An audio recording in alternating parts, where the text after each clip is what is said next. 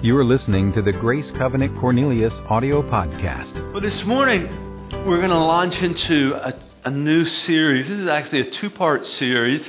And today I want to more have a conversation with you than preach to you. I want us just to kind of have some interaction and, and talk about, and we've titled this series Everyday Questions. Everyday Questions. Because as we are processing life and as we are walking out our faith, uh, how many of you know we have questions?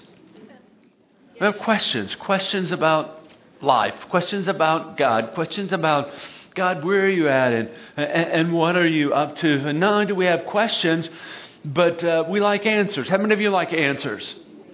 I like answers. I want to know the why. I want to know the what. But here's the reality oftentimes, as we're processing life, as we're living out our faith, we don't have like all of the answers that we want. Therefore, at times, we end up frustrated, exasperated. You know, as a pastor, as a pastor, I get asked tough questions all the time. All the time. And sometimes I'm able to like bring an answer. Sometimes I'm able to direct individuals to God's Word. Say, hey, check out this passage of Scripture, it'll help you as you're wrestling through that question. And sometimes I just have to say, I don't know.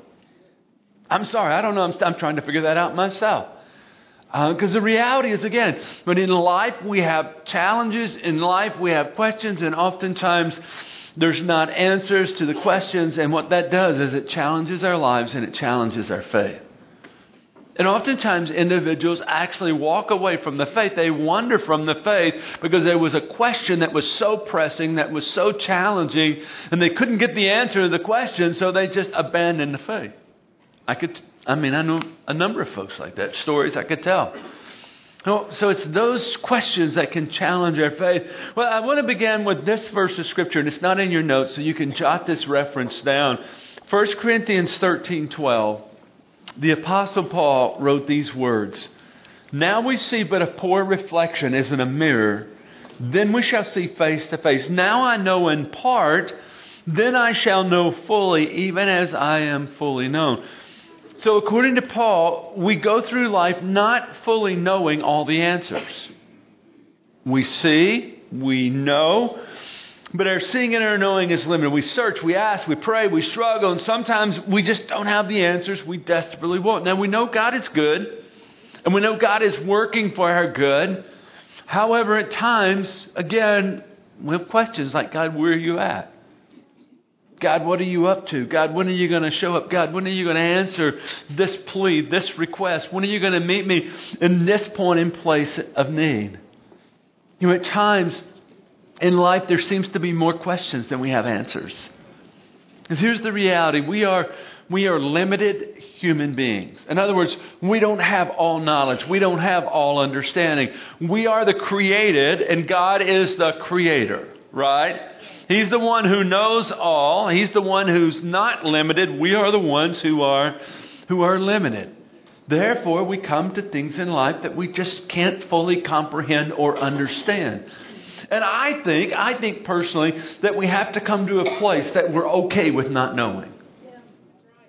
That we're okay with not knowing. We're okay in not knowing and saying, I trust God. Because this is what we know God is good, and God's working for our good. Romans 8 28 says it so clearly that in all things God is working for the good of those who love Him, who are called according to His purpose. So even though I may not understand what I'm going through or what's happening, what I can do is I can trust God in the midst of it. Why? Because God is good, and anything that comes from God has to then be good. And we come to those times and those places that we don't have answers. And I, I think it's in those situations that we come to that we have to anchor ourselves to the truth that we know. Matter of fact, it's been said, and I love this quote. It's not original with me. I read it somewhere, and I can't remember where I read it or who I got it from. But, but the, author of, uh, the, the author of this quote said, Never, never doubt in the dark what you know to be true in the light. In other words, anchor yourself to the truth of God's Word so when you come to these times and seasons when you don't know, when there's questions, you don't have answers to. What you have yourself anchored, anchored to the truth of God's Word. So this morning, I want to address two questions. Next week, I'm going to address two different questions. But before I get to the questions that we're going to attempt to answer, that I'm going to attempt to answer this morning, let me first ask you a question. Who do we know God to be? From His Word, through your experience, who do we know God to be?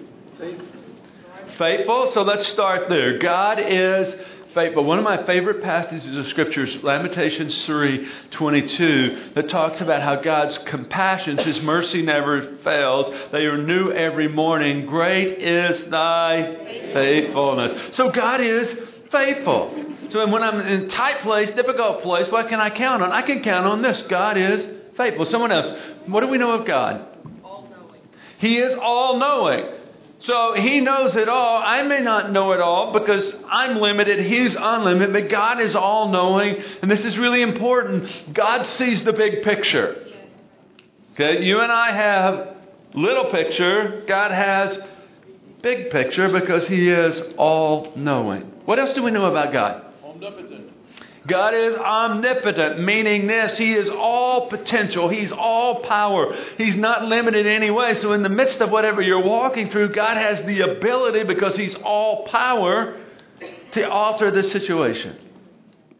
What else we know about God? Okay, He's, uh, he's love. Not, not just God loves, but God is love. So, if you don't know what love looks like, just look at God. So then anything that comes to us through God, from God, has to flow through what? Through love because He is love. What else do we know about God? Forgiving. Forgiving. Yeah, there's a good one. That His His mercies are new every morning. He's rich. Ephesians 2 4 says it like this that God is rich in mercy. Meaning what? He's forgiving. He forgives us when we fall, when we fail, when we, when we sin, when we struggle. So it's uh, obviously all of these are right, and we could go on and on talking about who God is, but it's important for us to remember as we as we deal with these two questions to remember who God is. So we're answering the questions out of this is who we know God to be. So here's the first question. Why would a God who's all good and all knowing and all powerful allow bad things to happen to good people? I probably get asked this question more than any other question. Why do bad things happen to good people? And this question is not new for us. It's not new for our generation. Matter of fact, this question has been asked down through the ages. I mean, go back and read the book of Job. Um, Job was asking this question. I mean, we're talking thousands of years ago. So it's not a new question. It's a question that humanity's been wrestling with. Why does bad things happen to good people? You know, it's interesting that we never reverse that phrase and ask ourselves this why does good things happen to bad people?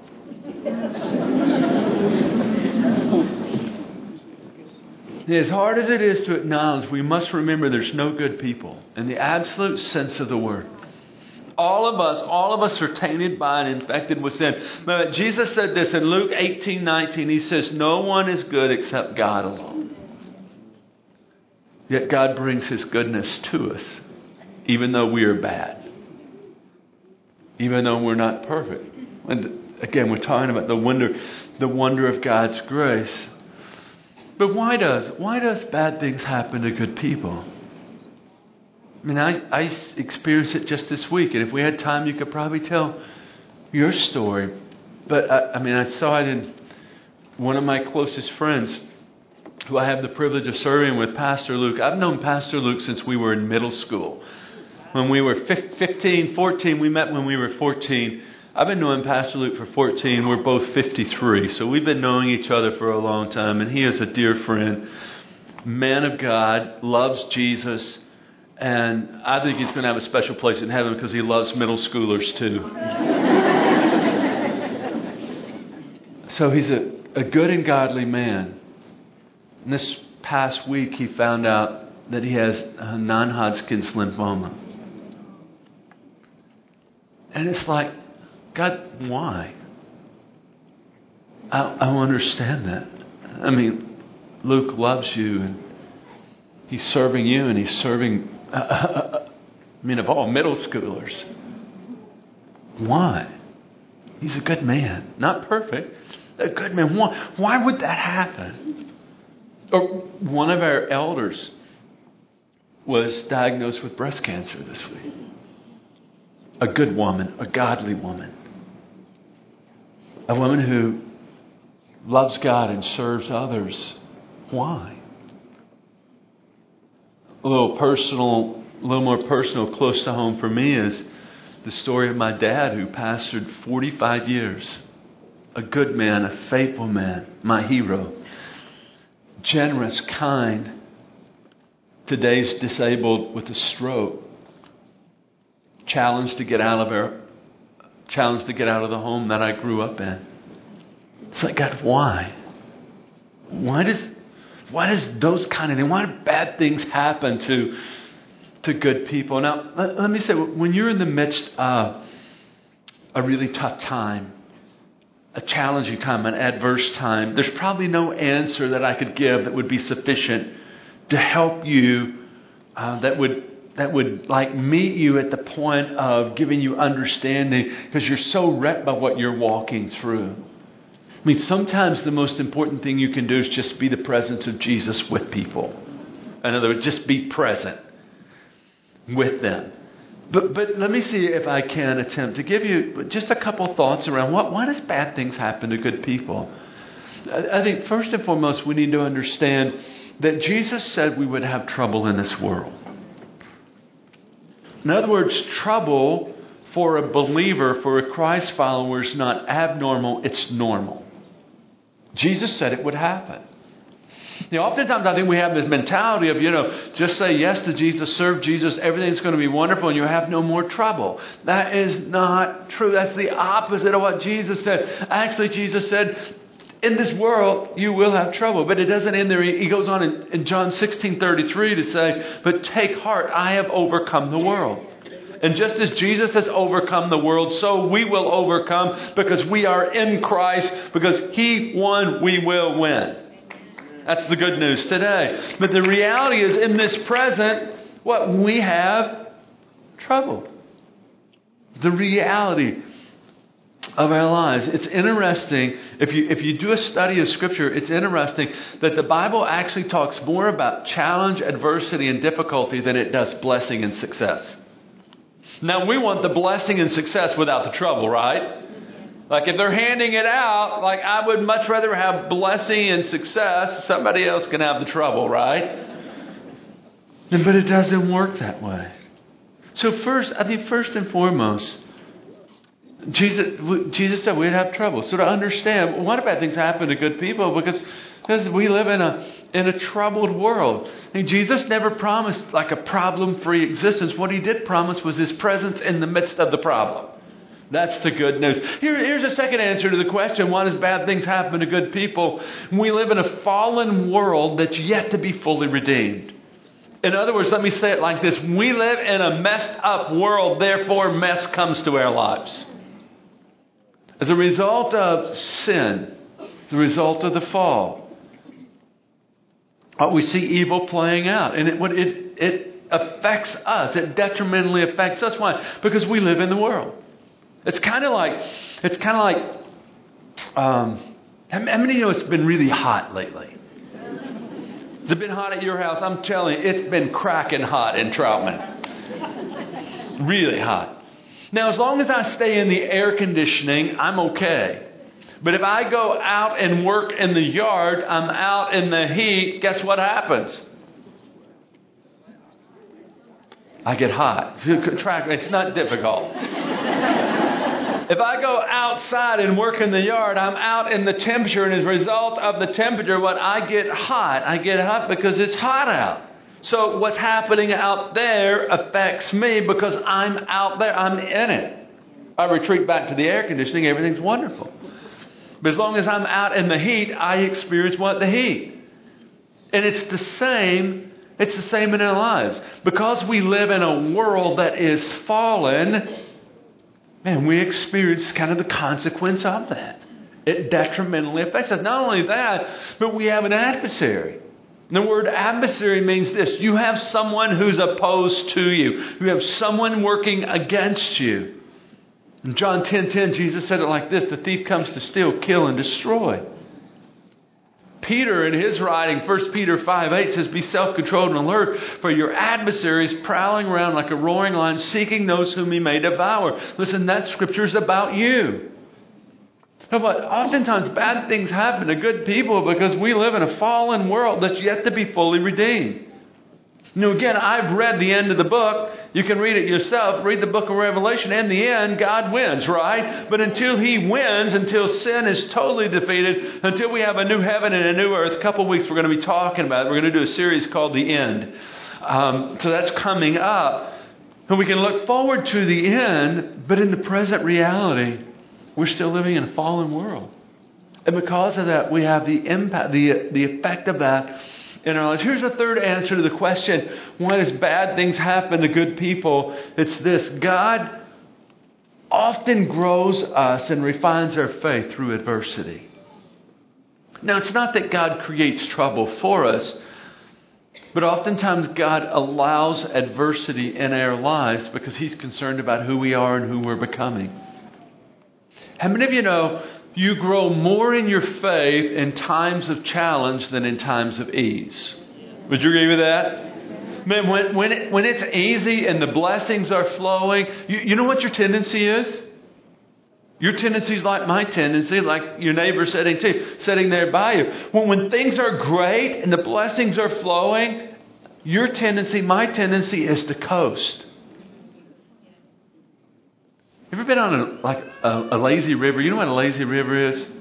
Where you just kind of sit back on the tube and it just kind of carries you around. That's what we do as Christians.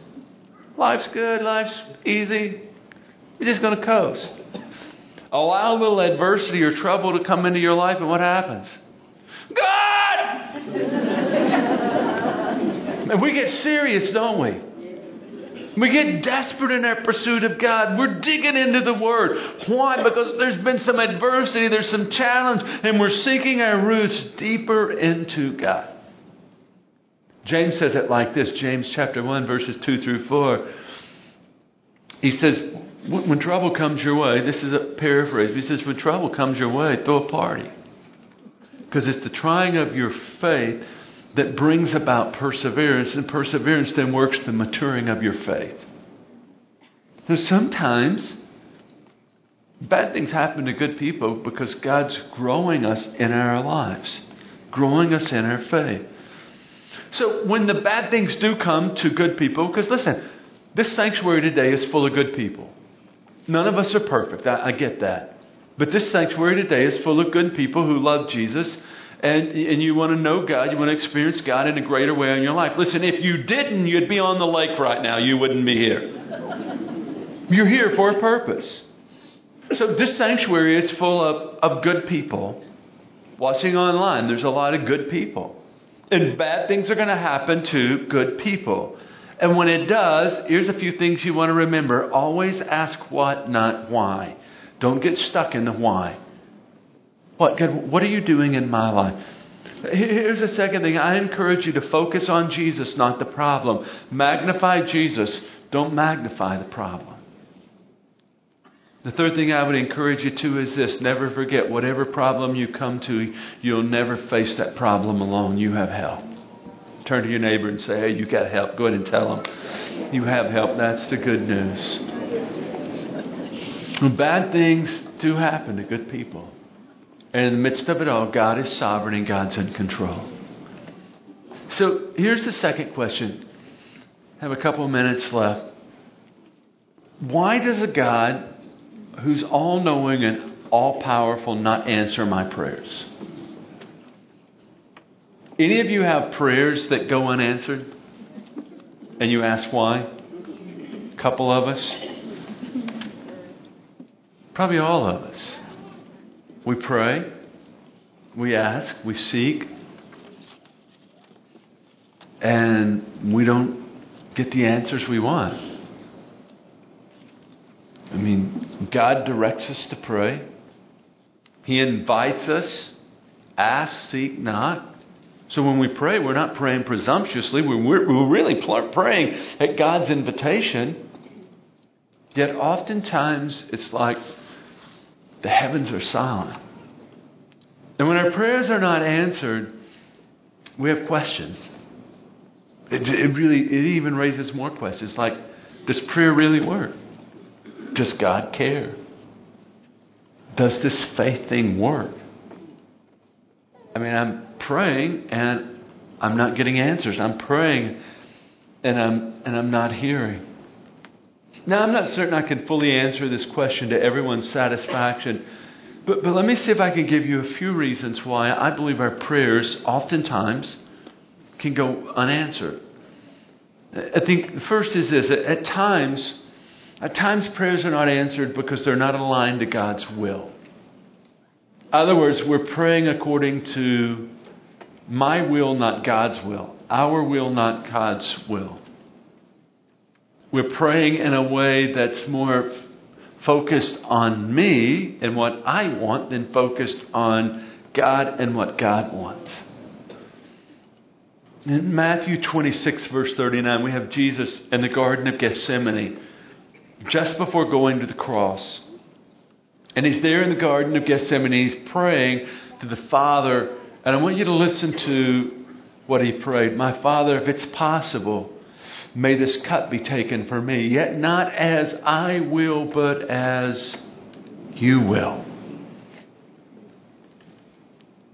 The Father's will was that the penalty of sin be paid for and that humanity be redeemed. For that to happen, someone had to pay the price.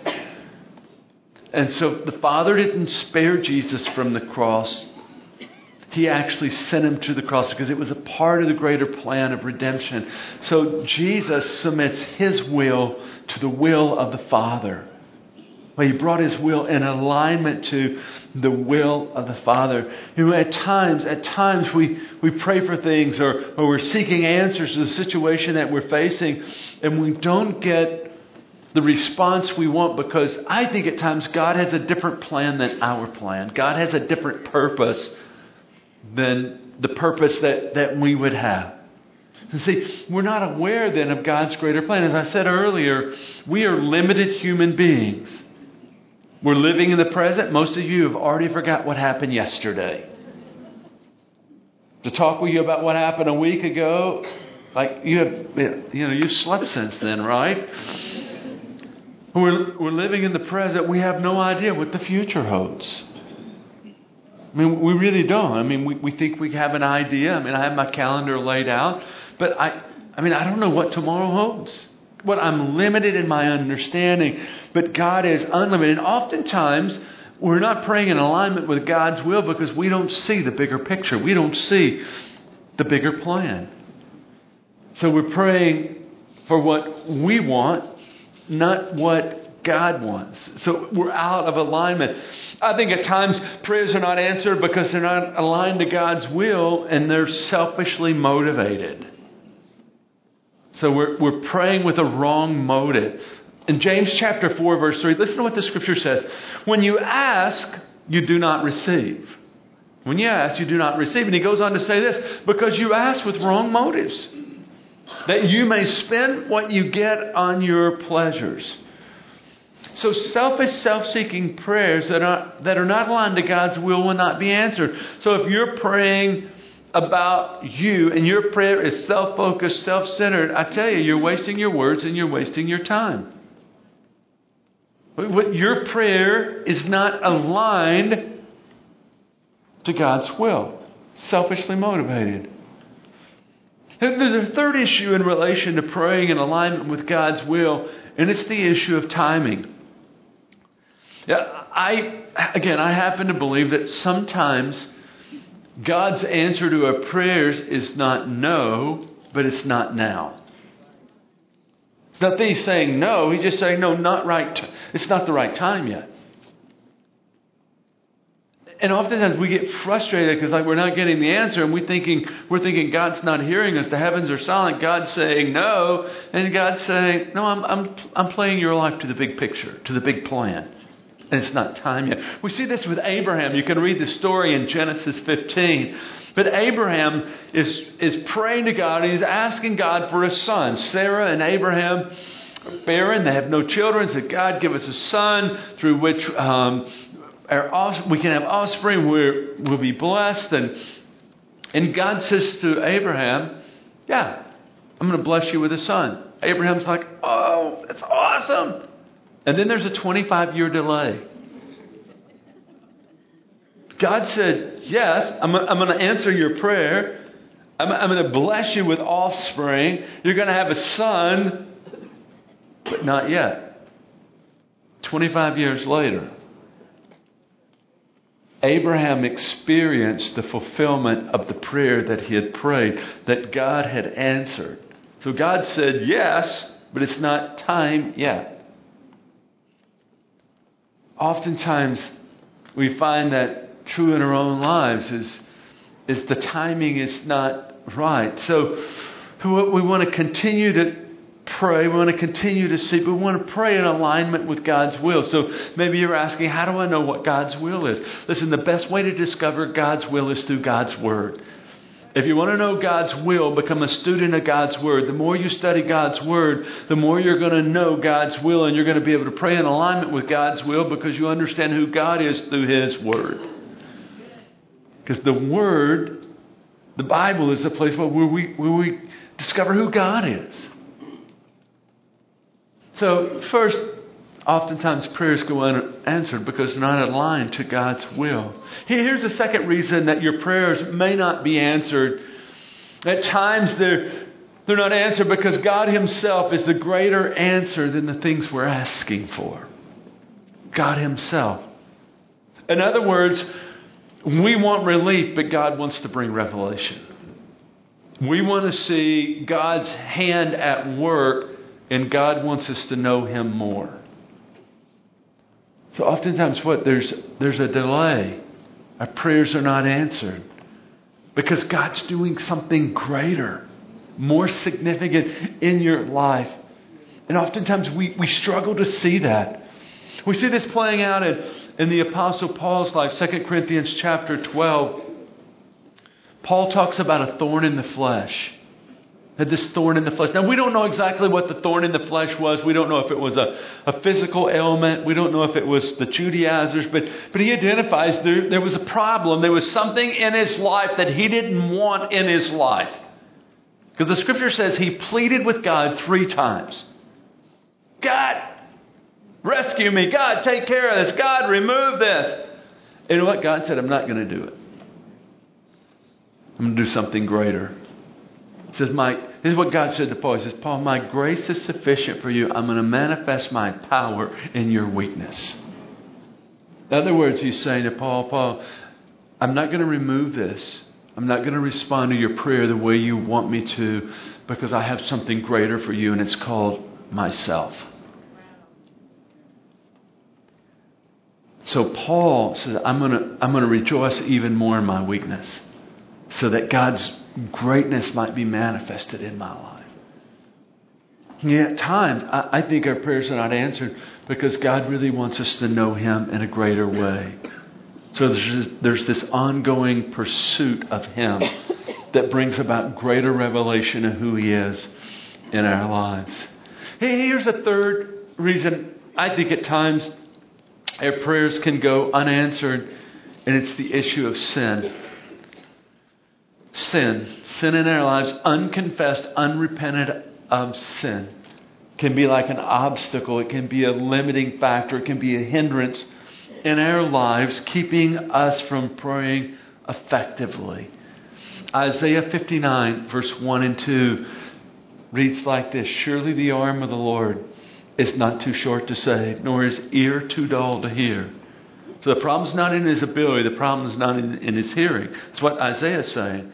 He goes on to say, But your iniquities, your sins, have separated you from God so that he will not hear.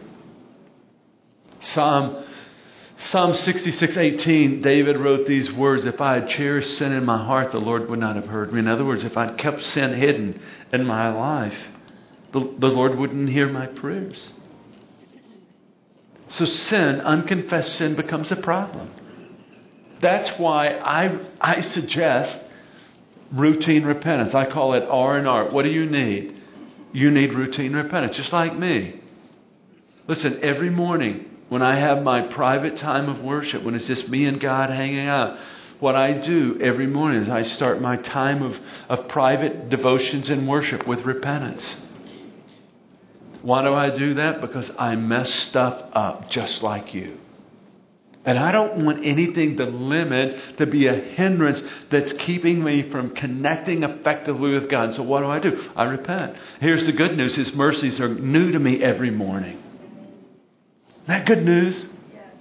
So I, I deal with any potential of sin in my life because I don't want anything left unaddressed that becomes a hindrance, a lid that limits effective prayer. But sin, unconfessed sin, can create a problem. It, it can cause your prayer to go unanswered. Here's the final reason I think our prayers can go unanswered, and it's because they're being directly contested by spiritual forces of evil in the heavenly realms.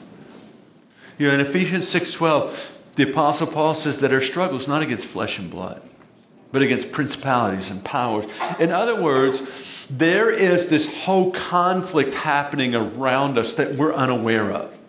We live in a physical realm, but there's a spiritual realm happening around us that we do not have the ability today to see into. But it's real. And there's conflict. And oftentimes in that conflict, the adversary of our soul and his demonic forces can create interference.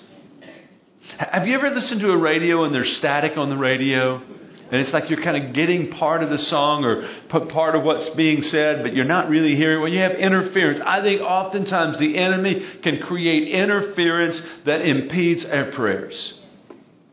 But it's warfare, it's spiritual warfare. It's about this conflict that's going on. I mean, we know this because of a story in the book of Daniel, and you can check this out later. I don't, I don't have time to read the whole chapter to you, but let me just give you the quick summary. Daniel chapter 10, the prophet Daniel. Daniel is praying. The scripture says that he humbles himself to seek the face of God, and he's fasting and praying, and he hears nothing. Heavens are silent, day one. Heavens are silent, day two. Heavens are silent, day three. All the way up to day 21. On the 21st day, an angel, a messenger of God, comes to Daniel. And what he tells Daniel is this Daniel, the first day you set your heart to pray, God heard you. And he sent me with the answer.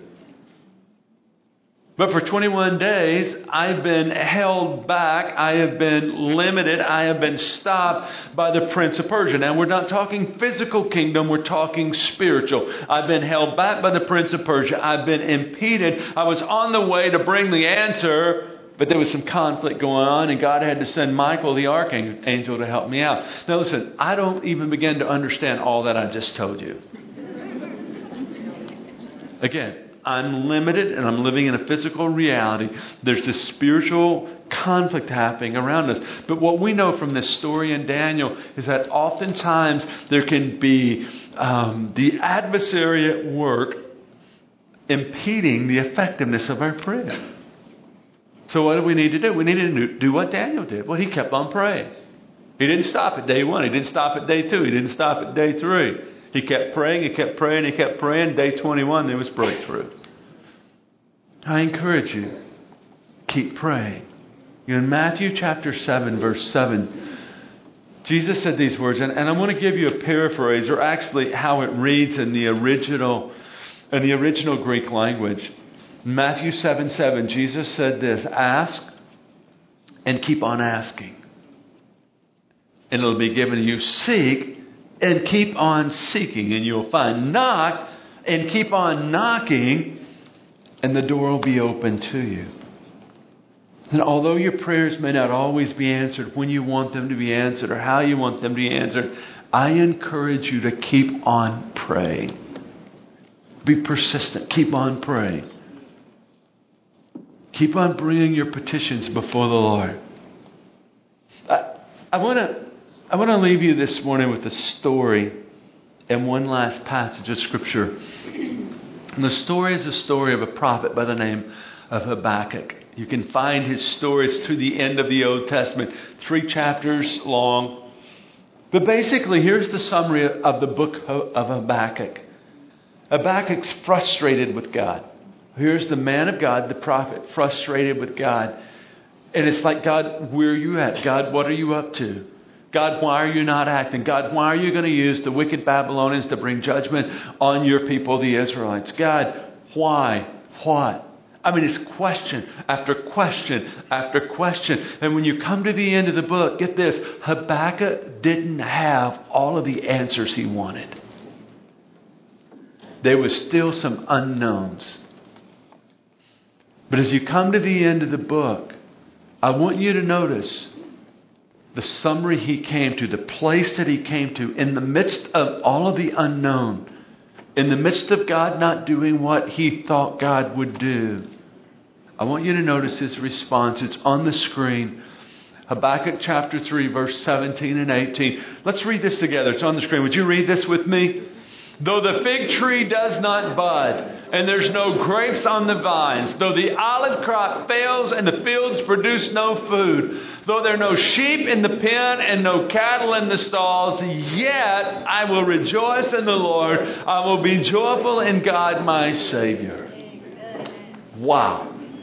What a response. Notice what Habakkuk is saying. I don't have all the answers I want. God didn't respond like I thought he was going to respond.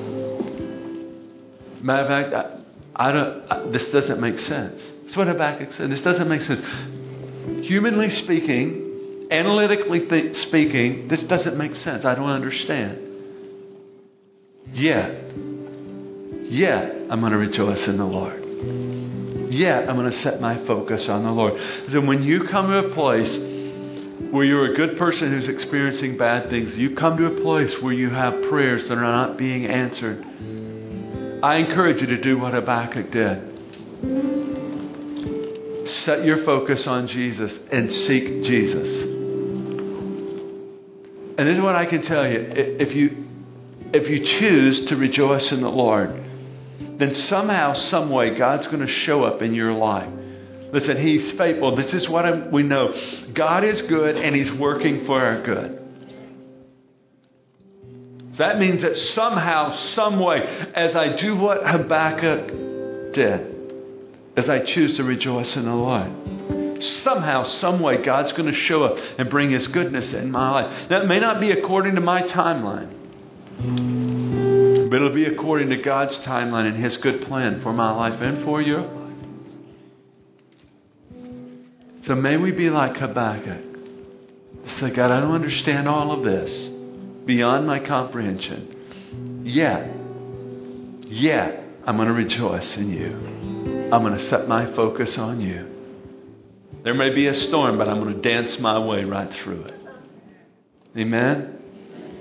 Lord, I thank you today for the promise of your word, the provision of your word, the guidance of your word. Lord, the reality is that sometimes life gets difficult and it's complex and complicated. Lord, the reality is that sometimes, God, we have more and we have more questions than we have answers. And Lord, in the midst of that, how we choose to trust you. In the midst of that, God, we choose to anchor ourselves to this truth that you are good and you're working for our good. Lord, we choose to rejoice in you even when we don't understand, even when it might be difficult. Like James said, throw a party when you're facing adversity. The Holy Spirit, help us to do that. May we anchor ourselves to the truth of your word. Because, Lord, what I know is there's going to come times when the storms of life are strong. And Lord, if we're not anchored, our life gets tossed to and through, to and fro. So, Holy Spirit, my prayer for myself, for all of my friends here this morning, is may we be anchored to the truth of your word. So that when the times of dark come, we may not question that which we know is true in the light. Holy Spirit, help us to that end. And may we be those who, God, bring help and encouragement and hope to others. Because, Lord, we're living in a world where people are asking the very questions we talked about today. Lord, may we, may we bring hope in those situations as we represent your truth.